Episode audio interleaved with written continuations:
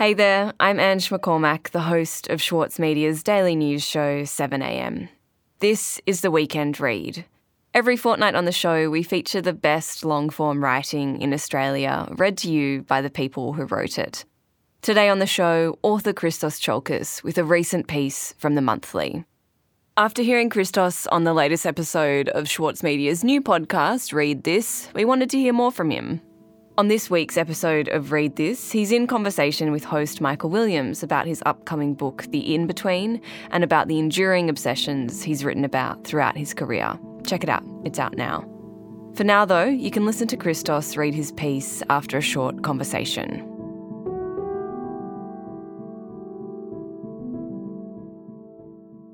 So, Christos, this essay talks about a sentence that you first read as a high school kid and it blew your mind and it stayed with you. I think that happens a lot when you're a teenager, discovering books and music and feeling everything so deeply. Was that what your childhood and young adult life was like, discovering bits of culture that floored you and shaped you?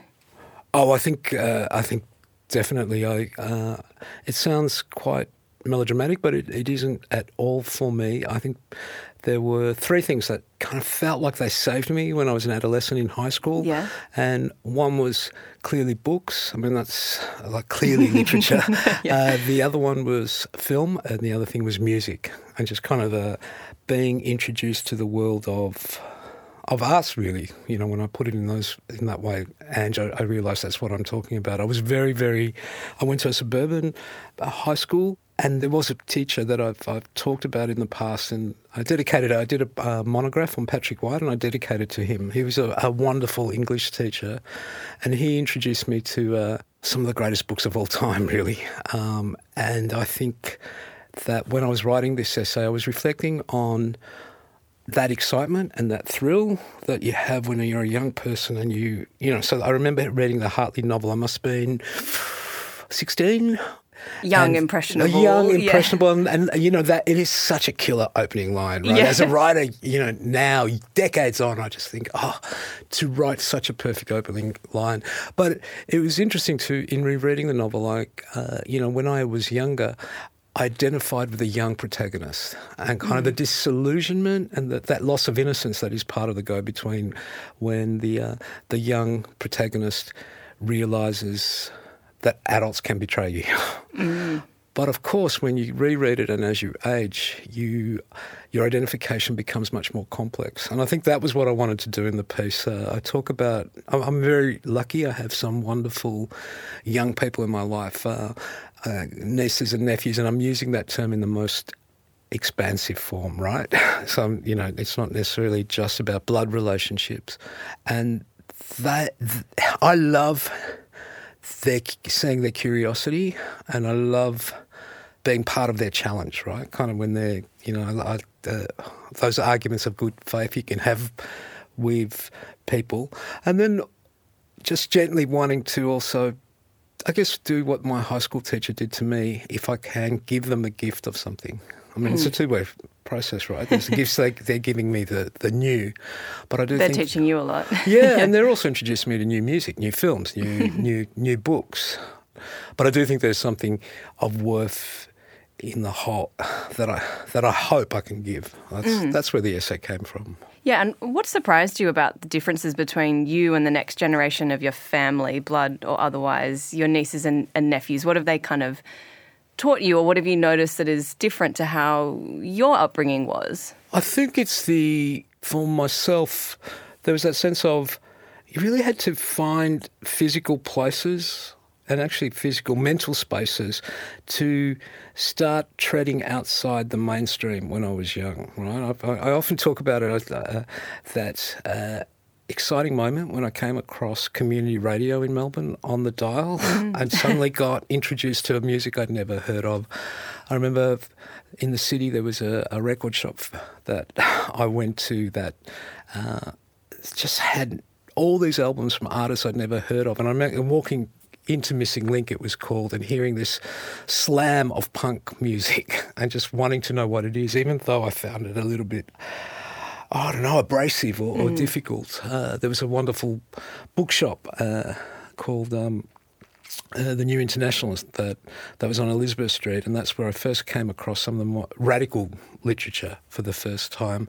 Whereas with my, when I when I, when I think about the young people in my life, it's it um, for the listeners. I'm, I'm looking down at my mobile phone. It's there, which mm. is an interesting and a different relationship to totally. information and and where where things come from. I think mm. that's that's one of the things that really strikes me as both uh, almost revolutionary, the ability to have that at your fingertips. And then the argument we have, Ange, if I'm honest, is where I sometimes get frustrated that given all that possibility, kind of the the, the curation of almost what's on those apps is so limited. Mm. Do you know what I mean? Or is that a much more... Or di- the, curation of something like a Netflix or, or Spotify or whatever is sort of pushing you in one direction. Is that what you mean? Exactly, because also Netflix and Spotify are really good examples, particularly Netflix in cinema. Mm. Like to try and get foreign language, non-English language films on you Netflix. You've got to search for it. Yeah, yeah. it's really hard. Mm. Yeah. and in your piece you talk about teachers and you quite lovingly remember this harsh words of a lecturer you once had. Why do you think the words of teachers, be it encouragement or criticism, stick with you as a writer, especially for so long?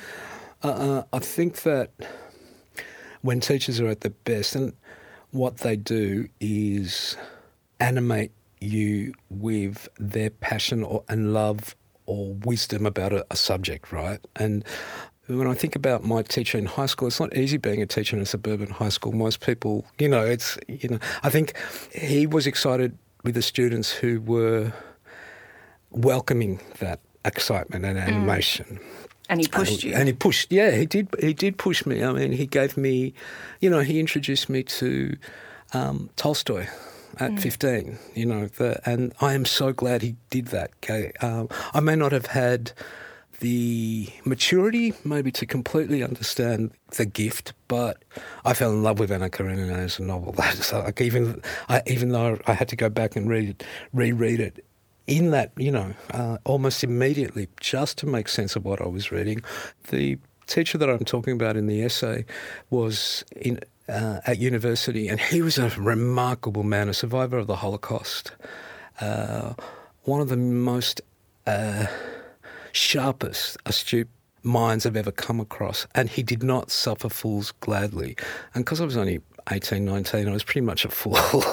he was, he, what I really admired about him was that even though he could be really tough and he was tough minded and he did not shy away from making his contempt uh, known if he thought that you were slacking off, or is that he also, if he did see you, if he did feel that you were working, if he did feel like you were testing your mind, he was absolutely encouraging. And because he was, you know, I was a, a left wing young student and he was a conservative, it was a really, I, I don't think I appreciated it as much back then, Ange, as I do now, that he taught me how to argue. Mm. Like he taught me that if I wanted to defend a position, I was doing political science, right? His specialty, his theory, it was he was a theorist of political economy, kind of classical political economy, and so he taught me that yes, you, you know, you can't slack off, Tsiolkas. That if you really want to argue with me, you have to read, you have to know your stuff, you know, have to know how to form a,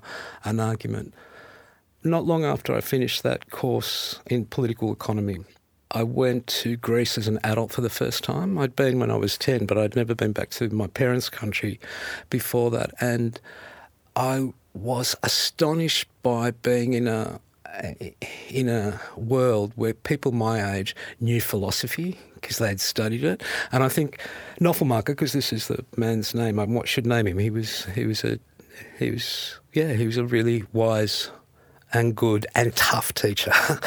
um, I think he, what he didn't in hindsight is go, you've got to learn something called philosophy. you have to engage with it if you want to be a critical thinker. And, you know, I was just a product of the, you know, public high schools in Australia. We don't really do philosophy. So that was, yeah, I, I owe a lot to him. Mm. Christos, I look forward to hearing you read your own story in your own words. Thanks so much. Thank you.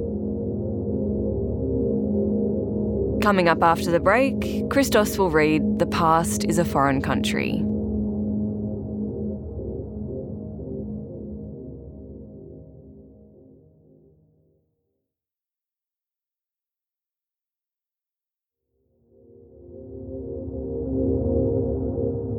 The past is a foreign country. Recently, I was chatting with a niece, and we got into a delightfully civil contretemps. I was extolling the virtues of a lecturer I had at uni in the mid 1980s. He was ferociously intelligent, a survivor of the Holocaust who had little time for postmodernism and left wing cant. In battling his conservative positions, I found I had to be meticulous in my reading and in my research. I was telling her of how I had scrambled to write an essay he had assigned us on David Hume. I had put it off till the last minute and had begun writing it hungover and coming down, perusing a few extracts from Hume's writing and hoping some expertly placed citations would hide the fact that I had not engaged with the philosopher's writing at all. My lecturer wasn't fooled. The week after, he came into the tutorial and gave all of us a dressing down on the uninspired quality of our work. He stomped towards me with a rolled up copy of my essay in his hand and flung it at my head. And you, Tsiolkas, he roared, this essay is rubbish, lazy and jejune. My face was burning, and I couldn't look at him or my fellow students. I knew he was right. He turned away from me, and I heard him contemptuously hiss, Just fucking do better. I spent the next week reading Hume and rewriting the essay. I did want to do better. That's why he was one of the best lecturers I ever had, I said to my niece. She was having none of that. That's outrageous, she declared. He was a bully. And that's how we got into the argument. Her deriding the aggression of my lecturer, and my defending his methods as inspiring. Back and forth we went, and it became obvious that our interpretations of the incident were irreconcilable. Finally, I shrugged and said, The past is a foreign country. They do things differently there. Those words, of course, are the startling opening to L.P. Hartley's 1953 novel, The Go Between. I first read the novel in high school, and I still recall the euphoric rush I had at reading that opening sentence and the immediate sense I had of the profound truth of the sentiment. The words evoked the strange distancing I was already experiencing in my temporal and emotional detachment to the memories of my own childhood. I suspect there was a further resonance for me in how the words illuminated the vast rift there was between myself and my migrant parents. A world of poverty and war and peasant life that I could only opaquely glimpse through their stories. It was a past that was integral to shaping me, yet there was no way I could pretend to have a visceral understanding of their lives. This dissonance between one's own experience and that of the other, even when the other is one's own family, still feeds my keenness for novels and film, for works of art that illuminate that breach.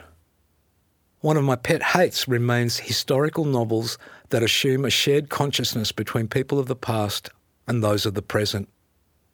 As soon as I hear the voice of the 21st century intruding, I can't continue reading. Entering the past should terrify us, not only because so much of what occurred there appalls us, but also because it reveals so much of how impossible it is to stand in complacent judgment.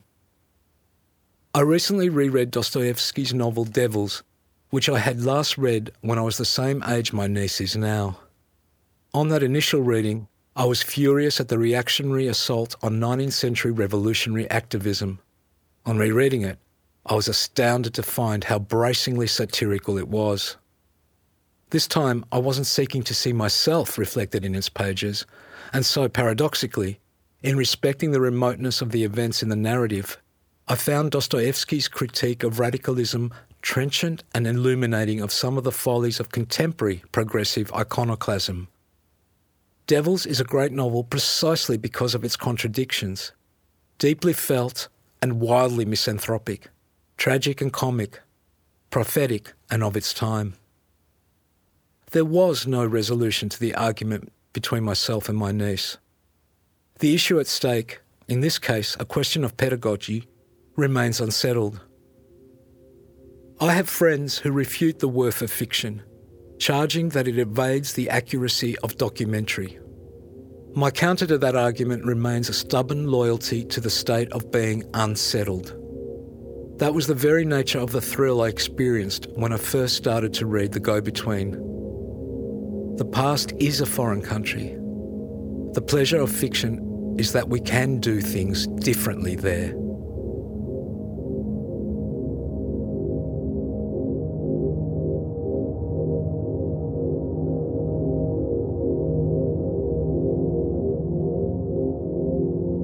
That was Christos Tsiolkas reading his piece, The Past is a Foreign Country.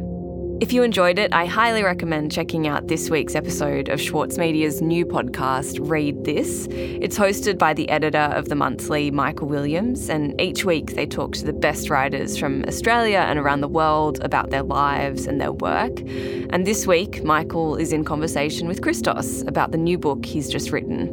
It's a really fascinating conversation about some of Christos's favourite things to write about sex, love, and bodies.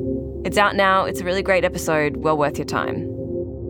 To hear more weekend reads, you can subscribe to the Weekend Read in Apple Podcasts, Spotify, or wherever you get your podcasts.